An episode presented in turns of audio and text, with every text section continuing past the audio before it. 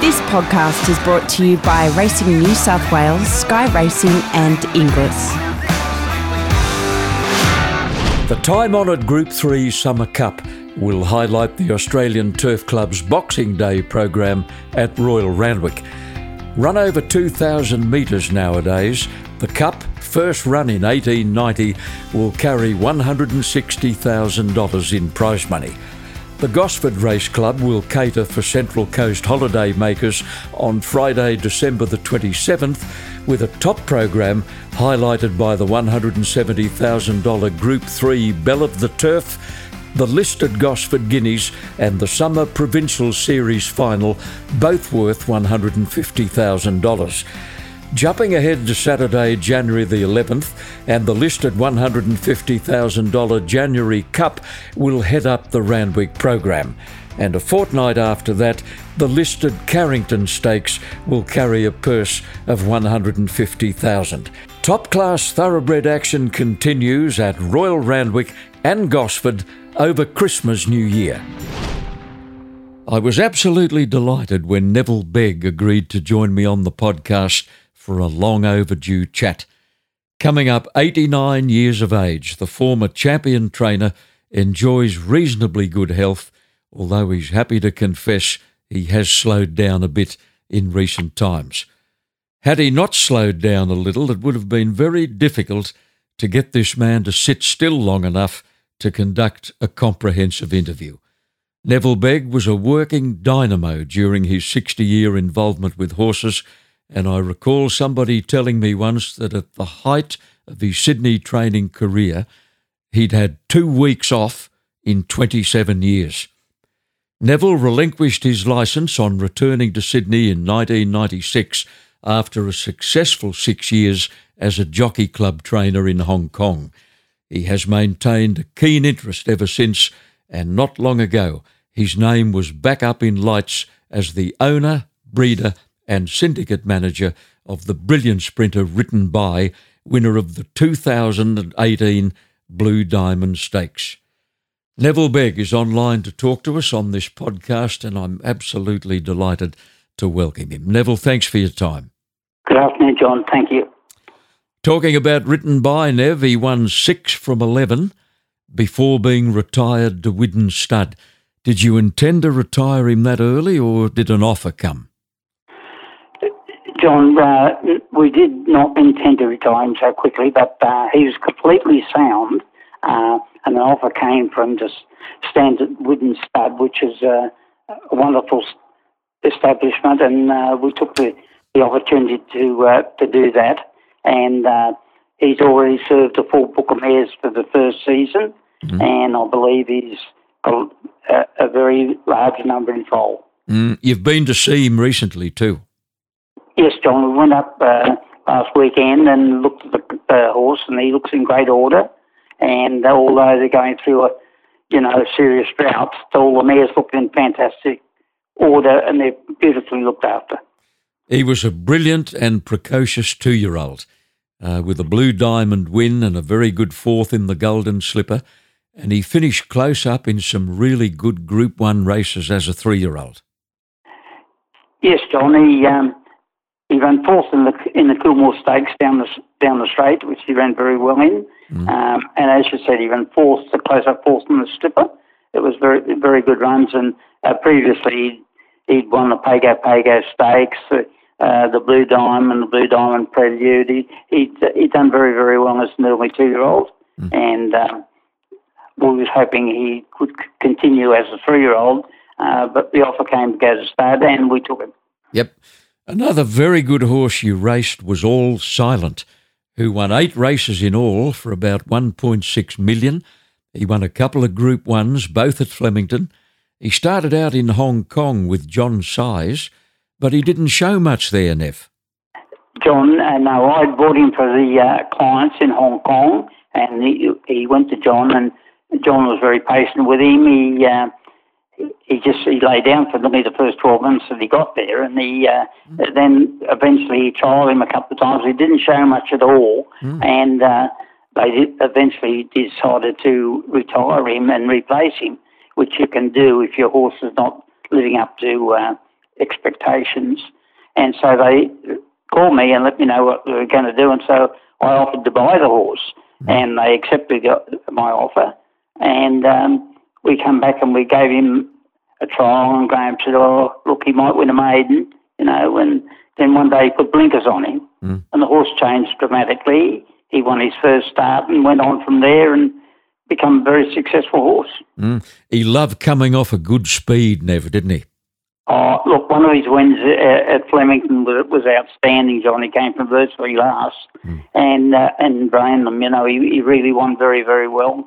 And he he won the um, uh, the, the mile Emirates Stakes uh, uh the first year of his big wins, and he came back the next year and he won the uh, the 1200 metre race. Oh yeah. So he, you know, he's very versatile. You've got a talented two-year-old Hinchinbrook filly in Melbourne at the moment called Mildred which was Emancipation's stable name. Now, Mildred won two early races at Flemington.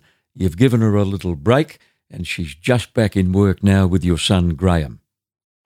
Yes, John. I, I, I picked her up at the yearling sales with Graeme, and we. Uh, I, I only wrote. I wrote one thing in in my book, two year old, mm. and that's what she looked like to me at the sales. She'd been well, very well prepared, and. Uh, by Middlebrook Stud, and uh, they'd done a great job with it. And I, I purchased it, and uh, Graeme took her to Melbourne, and um, we had her educated here in Sydney first, and then we we sent Matt Bella at Hawkesbury did a great job educating her. Mm. And when Graeme got her, he said, "Look, Dad, she's a natural. She just does everything correctly." And we took her to races, and of course she won first up, and then um, she won again down the straight. So she shows some promise. Mm. So we we're hoping that she'll back up again uh, this year and uh, be a chance in some of the better races. It's not generally known that you're a Novocastrian, born and reared in Newcastle, and you got your early education with an old time trainer and a pretty smart old time trainer called Ray Cashman.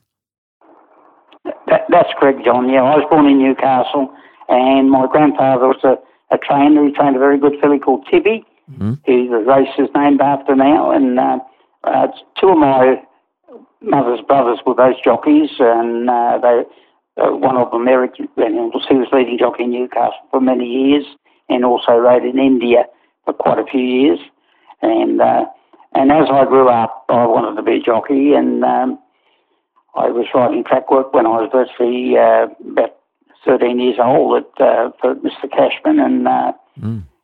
And I carried on from there, and I then my mother said, "Oh, if you're going to want to be a jockey, you've got to go to Sydney." So I contacted Mr. McCarten and uh, arranged to go down for a, trial period. And then as, as, soon as I could finish school, I, I, did that, and I went straight to Sydney. And um, I started work with Mr. McCarten in 1945, and uh, I stayed there for 22 years.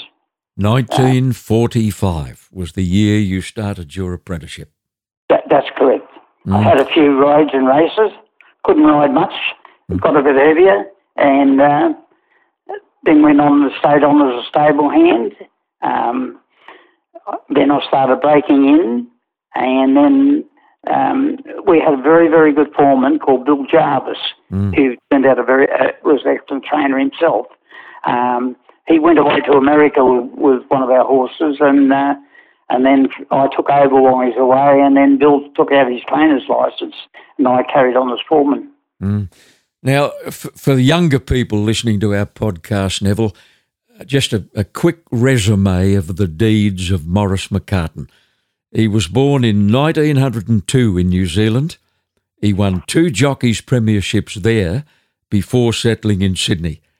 He went on to ride 1,000 winners in Australia. He won the 1938 39 Sydney Jockeys Premiership. His big race record was astounding in an era where there was no such thing as group classification. Now, just very quickly, Nev, and you'll be interested in this.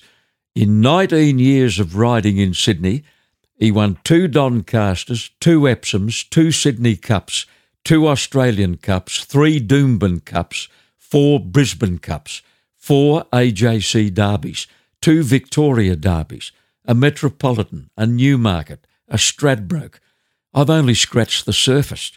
I mean, he would never have highlighted his own achievements, but he must have been a huge name in his time. John is a very conservative man, but he was outstanding, as you said, an outstanding jockey and an outstanding horseman. And um, when it, when I went to work for him, he was very, very meticulous in uh, the preparation of his horses. We had a couple of older horses when I first went there. A horse called Shining Knight. Um, I, I, think he uh, he belonged to the gentleman that used to do the Ginger Meggs cartoons. Um, and we had another old horse called Kyrie, who. I had my first race ride on. He, he won an Epsom. Uh, I took him to Grafton in 1947 mm. to win the Grafton Cup. We went up by train. It's a long trip, and uh, he won the um, Dick, uh, Growdy rode him. He, he won the uh, Grafton Cup in 1947, mm. and then we the next year we got a very good filly come along called Sweet Chime, yep. and she won the Gimcrack. She won the Caulfield Thousand Guineas. She won the Oaks. She's a very very good race mare. McCarten acquired his trainer's license in 1942 and went on to win four Sydney Premierships. He finished second to Tommy Smith 10 times. He was a very softly spoken man, Neville, wasn't he? There was nothing rowdy or boisterous about him. No, no, he's a very gentle man and uh, he, uh, he's respected by everybody that came, came in touch with him. And um, and of course, then we had a great Neville Sellwood come to come to ride mm. for us. That was a, a great uh, boon to the stable. You know, Neville was a great great horseman and a good jockey, and uh, mm. and very successful. You rode the famous racehorse and sire Todman in a lot of his track work. Now, firstly, you tell me he was a devil to buck on his way home from the track.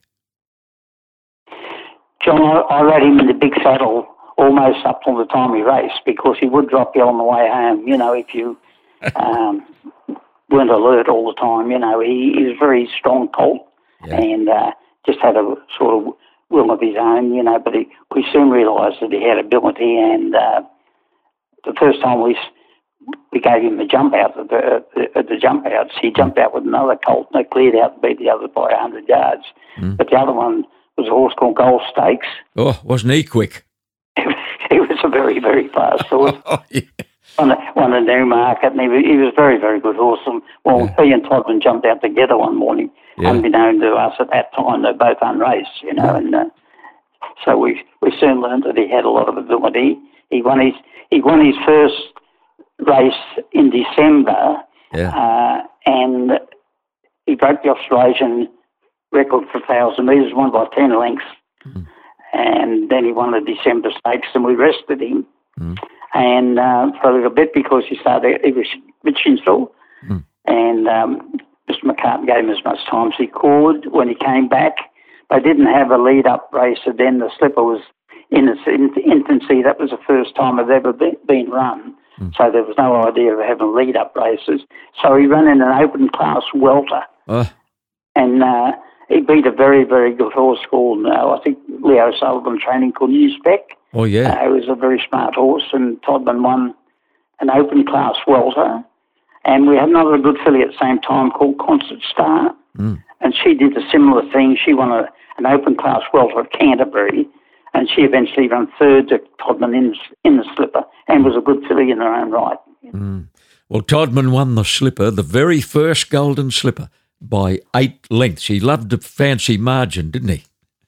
He did. Uh, in fact, um, his owner, Mr. Wootton, I think reprimanded Neville for winning so easily. I think Mr. Wootton liked to have a little wager occasionally, oh. and uh, Neville won, him a kick in the ribs, he won by 10 uh, at his first start, virtually. And uh, and I think Mr. Wootton reprimanded Neville for winning so easily. It was against the handicappers uh, mm.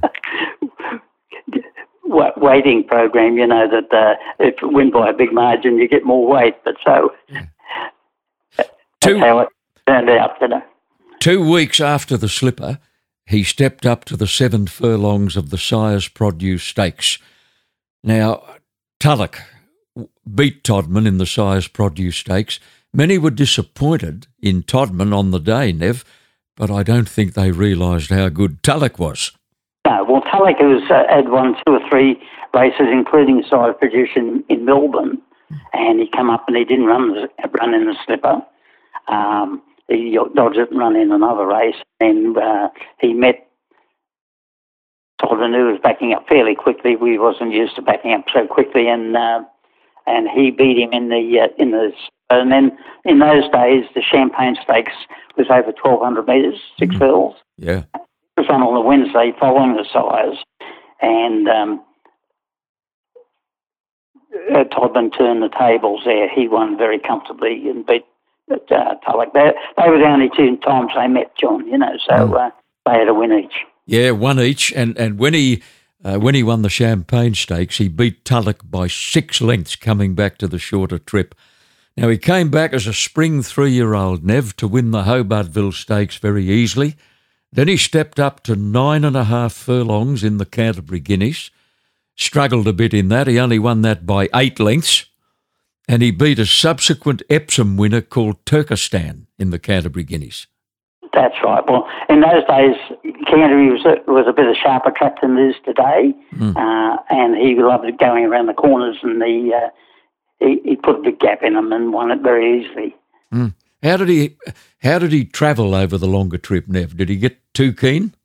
Oh no, no, he he settled down pretty good. He, I, I think from memory, he pretty well led all the way, you know, and uh, Neville just let him stride, and he just kept going. Mm.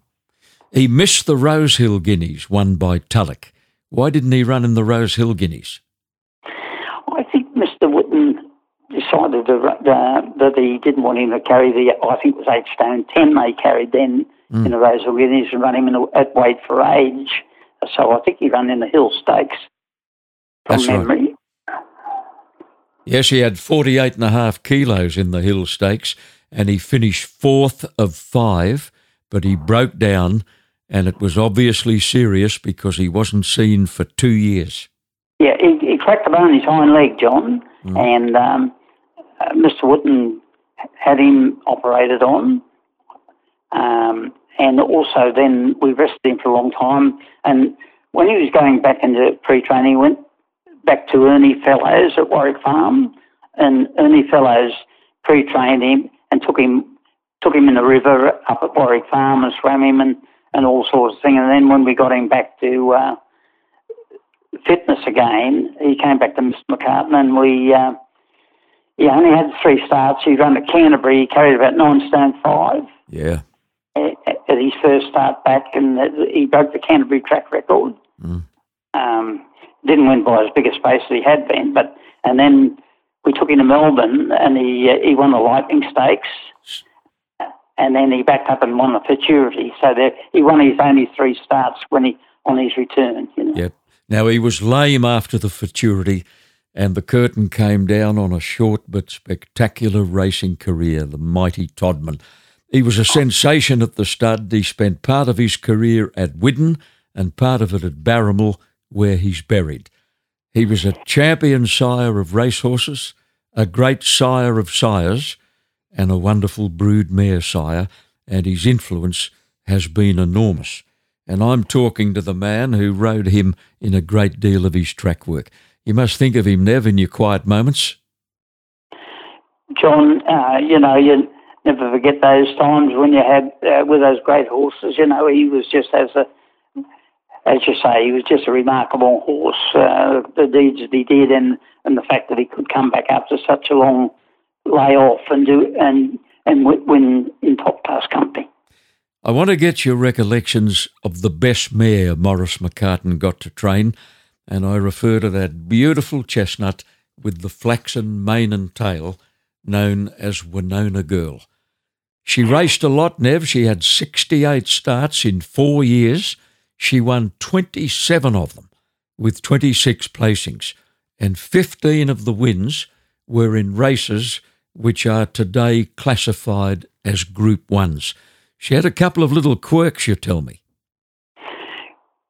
John, from the time she came from into the stables from the, from the sales and then broken in, uh, she had this uh, walking the box problem. She used to walk the box continuously. Yeah. She's like a tiger in a cage.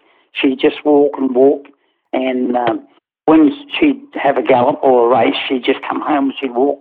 We had to keep tie, we'd tie her up so she couldn't stop her from walking for about an hour till she relaxed and settled down. Um, so, and then she had this unusual thing. I used to ride her down to the track of an afternoon walk exercise. She'd go, she'd go 50 yards Mm. and then pull up and, and look Yep. into the into the distance. You'd go another 50 yards and do the same thing again. And uh, she did that continuously until she got it, put her foot on the track and away she goes. Yeah. She never ever stopped on the track. She was just just a little machine when she went, went on the track. She was beautiful, beautiful to ride. She was that quiet when she was a two-year-old before she ever raced. All the all the kids that couldn't ride much used to ride to work Goodness. or so that she was quite a source out of our, yearlings. And one day Neville saw it how to ride on. They give a tap around the tail with a with a stick, and uh she never looked back. She she went on from there. She won the Gimcrack, and Yeah. uh, uh, you know her record. She had a great record. She wasn't really a stayer, but she won the AJC Oaks by six lengths. She was so superior to fillies of her own age. She she won the Oaks quite comfortably. Um, that was that was the longest journey she ever ran over, of course.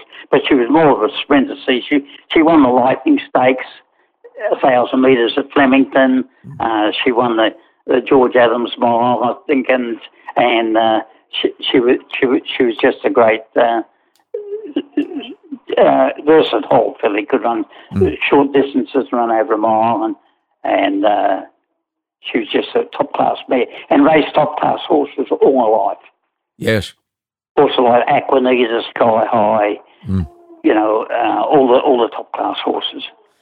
Neville, we'll just pause for a moment to clear a commitment on the podcast. Back in a moment. The catalogue for the 2020 Classic Yearling Sale is now available.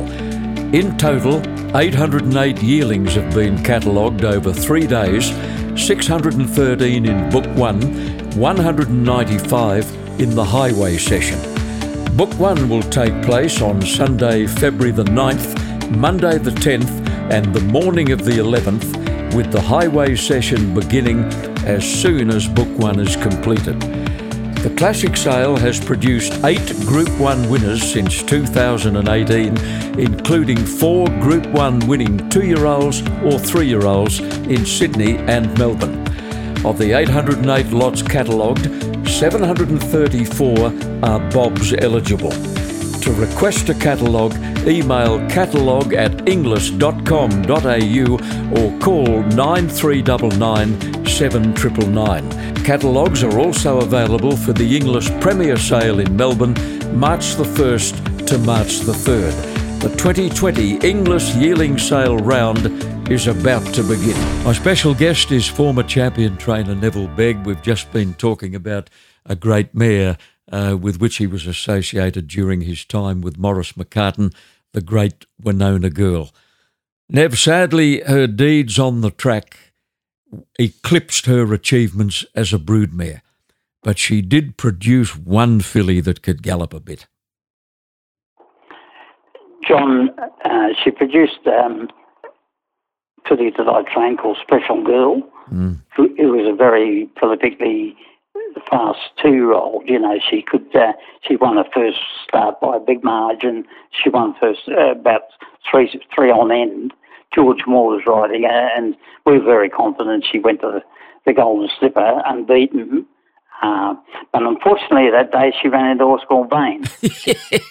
I'll say, not that she saw much of it. And, uh, and she ran well. She ran ran just beyond the place getters, but we subsequently we found she had tip bones in her knees, and uh, she was operated on uh, and came back. And um after she recovered from that, but she's never saw attained the heights we'd hoped. She won uh, several races, um, but she she never became what we hoped she might have been.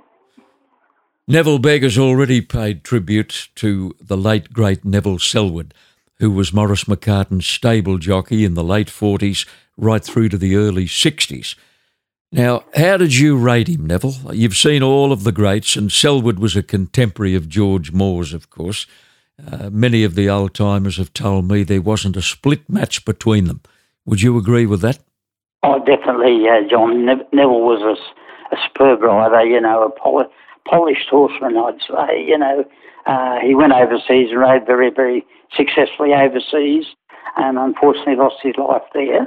Um, but uh, when Neville first came down to us, he'd, he'd had a broken leg and uh, was on crutches. And the first time I'd ever met him, and he uh, he went back to, to Queensland to sort of recover from that and started riding work up there again before he came back. And unfortunately, jumped off one, and the leg broke again. Oh. So that, that that gave him next another setback. And then he eventually come down and uh, and be began to ride for us. And I, I remember he, he, had a run of outs, you know. Mm. And, and one one person said to Mr. McCarten, Maurice, if you don't get rid of that fellow, he'll send you broke, you know. But from there on, Neville never looked back. He he no. uh, he rode he won a couple of Melbourne Cups. He rode all the top class horses that were about at the time. Yeah. He's riding for Tommy Smith and all of our better horses, you know. So uh, he's a great jockey and he went on to win an English derby on a horse called Larkspur. Now, he lost his life in a race fall in Paris in 1962, and that news rocked the Australian racing world. The news came through very early in the morning. I think you heard a radio news flash. John, that's right. Uh, Neville had a fall at Maisons-Laffitte, and uh, unfortunately, um, he ruptured his spleen, I think, was the, uh, the final um, cause of his death. And uh, I, I, I, I, used to listen to the news before I went to, to work, and at four o'clock news, and a news flash come over, and I, I was right to tell Mr. McCarten, you know. Mm. I, I just went down and I told him he'd had a bad fall, you know. Oh, did you? And, um, yeah. and um, as it came out later on that he died, you know, and uh, it was very, very sad news. He had one, eh, they brought uh, Neville's body back to uh, to Randwick and had a massive funeral. On the, remember they closed Avoca Street and Randwick off, you know, for the funeral mm. course, cortege, and it was it was a very sad time. In your earliest years with Maurice McCarten, you would ride afternoon exercise and you'd mingle with horses from other stables. I've been dying to ask you about this one. You often rode alongside a dynamic galloper from Toowoomba who had arrived in Sydney with a bang and was on his way to 15 straight wins. Now, Nev, to this day, you rate Bernborough as the best horse you've ever seen. Well, Johnny is a magnificent horse, you know. Um, he's looked after by a gentleman called Ned Cullen, Mm. And Ned, Ned, Ned used to ride him down of an afternoon and would walk exercise. They had a huge exercise ring just over behind the mile chute uh, um, at Randwick. And they, he used to come down up the hill from up top of Cowper Street there where Mr. Um, his trainer's stables were. And uh, we'd walk exercise there, and he was just a lovely horse. And mm. I say today, you know, there's not many horses who can do what he did. You know, he he, um, he, lost his first start. He ran, ran a Canterbury's first start, and I think he ran fourth. Tigger McGrath rode him, and yeah. from there on, George Mulley rode him, and uh, he never looked back. He he won Newmarket in Victoria, carried a big weight. He went to Brisbane. He won the Doomben 10,000 with, well, I think, more than 10 stone mm. on one Saturday, and he backed up won the Doomben Cup the following Saturday. Yeah. So 1,200 metres one Saturday, 11, 11 furlong, 11 furlongs the next Saturday. You know, there's not many horses could do that. Yeah, with the massive weights, mm. massive weights he carried. You know. Neville, there wouldn't be too many blokes uh, in the land, in the nation, or in the world for that matter, uh, who could be telling me in a podcast interview in 2019 that they rode exercise alongside Bernborough. No, this, Fortunately, there's not too many of us left around these days, uh, John, but there's plenty of people saw him race, you know, so I'm sure he, he lives in the memory of a lot of people. What triggered your decision to go out on your own as a trainer? How did it all unfold? Well, John, I, I, I never really uh, expected to do it, but um, things were sort of slowing down a bit at Mr. McCarten's, and I, I happened to say to one of my owners one day, you know, I, I might have to try training myself one day. He said, well, whatever you do, we'll, I'll back you up, you know. So mm. that was Mr. Bill Graff, who uh, he had a couple of horses with Mr. McCarten at the time, and uh, one horse was a horse called Bird Star. Mm. And he, uh, when I decided to do it, I went down to the AJC office and I put in for my license, and obviously was granted it straight away. Um, and then um, when that happened, Bird Star was transferred to me, and Mr. Mr. Ellison from Baramul Stud, he also supported me. Mm. He gave me a couple of fillies and that. So I started off actually with four horses, and uh, I, uh, I, I rented some stables with Mr. Cecil Rolls.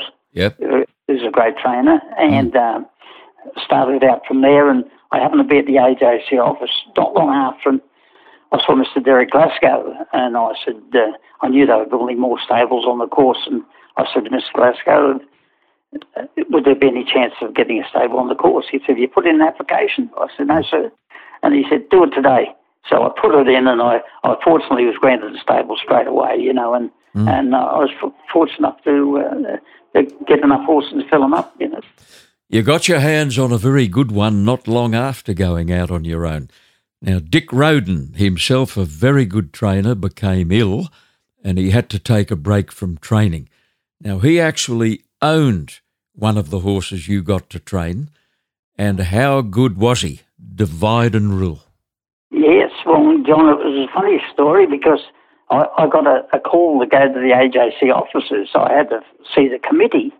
So um, I said, well, what have I done wrong? You know, and I was, I really a bit panic stricken, and I uh, I got dressed up and I went down. I said to the desk, uh, where do I go to the committee? Oh, I'll go upstairs to the committee room. Uh, so when I got up there, there was only one committeeman. And uh, the, the, gentleman said to me, he said, oh, Mr. Begg, um, would like you to take over Mr. Roden's stables. I said, well, yes, sir, I'd be pleased to do it. Um, he said, there'll be two horses there. So you, you, we want you to take over the, the horses and the stable. I said, well, thank you very much, Sue. I'm pleased to do it. And it turned out to be one was Divide and Rule, mm. who won the AJC Derby, mm. and the other one was a filly called Affectionate, who I won the Queensland Oaks with. So mm. they were two nice horses to, to take over with, you know. Absolutely. And, and it's, it's good to remind people. Uh, listening so many years after the event that this is the man, Neville Begg, who actually saddled up Divide and Rule to win the AJC Derby in the late 60s with Darby McCarthy on board. Your reputation as a great trainer of fillies and mares emerged pretty early in your career. Now, because you trained for many breeders over the years, maybe you trained more mares than most trainers, but you also got on very well with them. What was your rule of thumb with fillies and mares, Neville? Well, John, to be I, I didn't do a great deal different. I, I obviously didn't uh, gallop them too hard, and I, I was a bit, bit soft on them probably. Didn't ride them all the time. We led them off ponies a lot. And kept them happy and treated them like a lady, you told me once. Nice and happy and fresh, and uh, mm. they seemed to respond to that, you know. So I, I was pretty fortunate um, to get a lot of uh, fillies that the breeders had kept to themselves, you know, and uh, and we were lucky enough to be success, successful with a lot of them. My special guest is Neville Begg. We're going to bring down the curtain now on segment one. And when we return for part two, we're going to talk about not only the best filly or mare that Neville ever trained, I'm pretty sure it's the best horse he ever trained. A great grey mare called Emancipation, coming up in segment two.